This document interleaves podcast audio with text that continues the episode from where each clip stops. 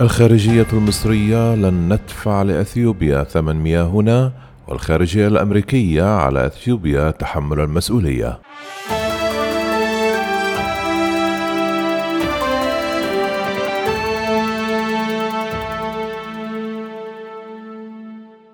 أكد وزير الخارجية المصري سامح شكري أنه من غير الوارد ولا مجال الحديث عن إمكانية دفع مصر بعض الأموال لإثيوبيا من أجل الحصول على مياه النيل.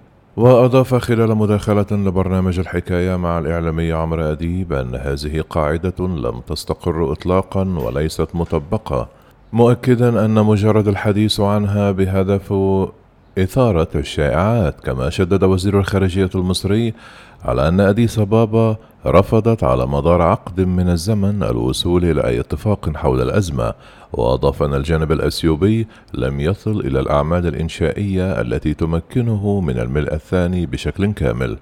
كما اعتبر أن الذهاب لمجلس الأمن يضع المسؤولية على المجتمع الدولي لإيجاد حلول لأزمة سد النهضة مشيرا إلى أن بلاده تسعى لاستخدام الوسائل السلمية وأنها لن تتهاون في الدفاع عن مصالح شعبها.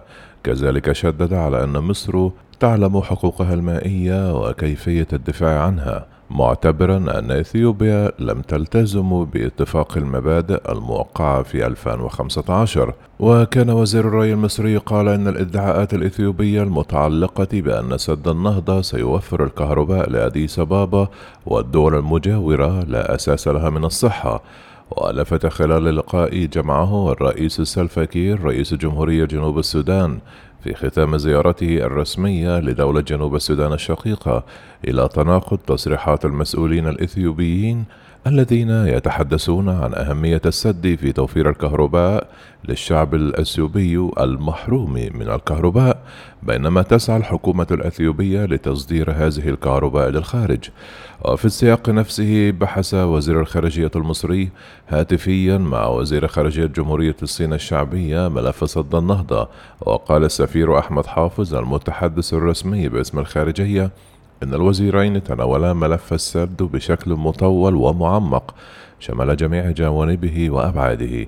كما علمت وكالة أنباء الشرق الأوسط من مصادر مطلعة أن اجتماع هيئة مكتب الاتحاد الإفريقي الذي انعقد أمس الأول عبر فيديو كونفرنس لم يناقش ضمن أعماله تفاصيل موضوع ملف سد النهضة إنما اقتصر على إحاطة مقتضبة من جانب رئيس جمهورية الكونغو الديمقراطية الرئيس الحالي للاتحاد حول ما آلت إليه المفاوضات. كما أفادت المصادر بأن السودان قاطع الاجتماع لعدم اقتناعه بجدواه ووفقا للمصادر فإن الاجتماع لم يتبنى أي خلاصات أو توصيات ذات صلة باستئناف التفاوض حول سد النهضة الأفريقي.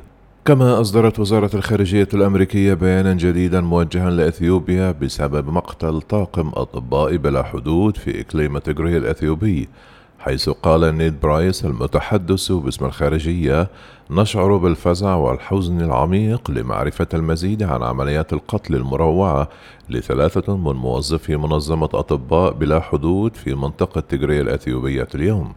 كما تابع المتحدث لا يمكن الدفاع عن الهجمات على العاملين في المجال الإنساني ويجب أن تتوقف على الفور.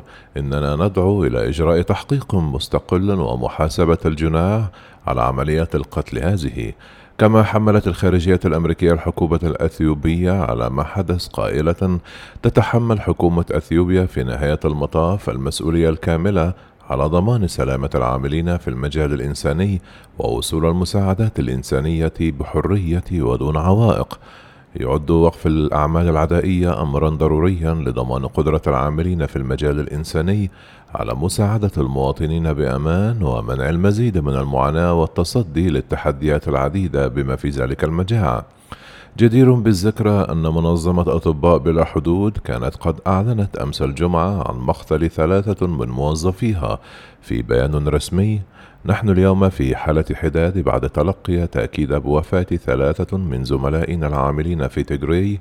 ماريا هيرنردز منسقة أنشطة الطوارئ لدى المنظمة ويوهانس هاليفوم رضا مساعد التنسيق والسائق تدروس جبرماينز كانوا ينتقلون بالسيارة بعد ظهر أمس عندما فقدنا الاتصال بهم هذا الصباح تم العثور على سياراتهم وعلى بعد أمتار قليلة عثر على جثثهم الهامدة. ما من كلمات تعبر بحق عن حزننا وصدمتنا وغضبنا من هذا الهجوم المروع. ولن تخفف هذه الكلمات من خسائر ومعاناة أسرهم وأحبائهم الذين نعرب لهم عن أعمق تعاطفنا وتعازينا. كما أننا ندين هذا الهجوم على زمائلنا بأقوى العبارات الممكنة وسنعمل بلا هوادة على فهم ما حدث.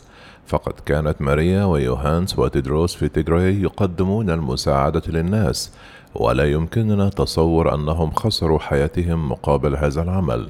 نحن على اتصال وثيق مع عائلاتهم ونتمنى أن يحصلوا على أقصى درجات الاحترام والخصوصية في هذا الوقت الصعب للغاية.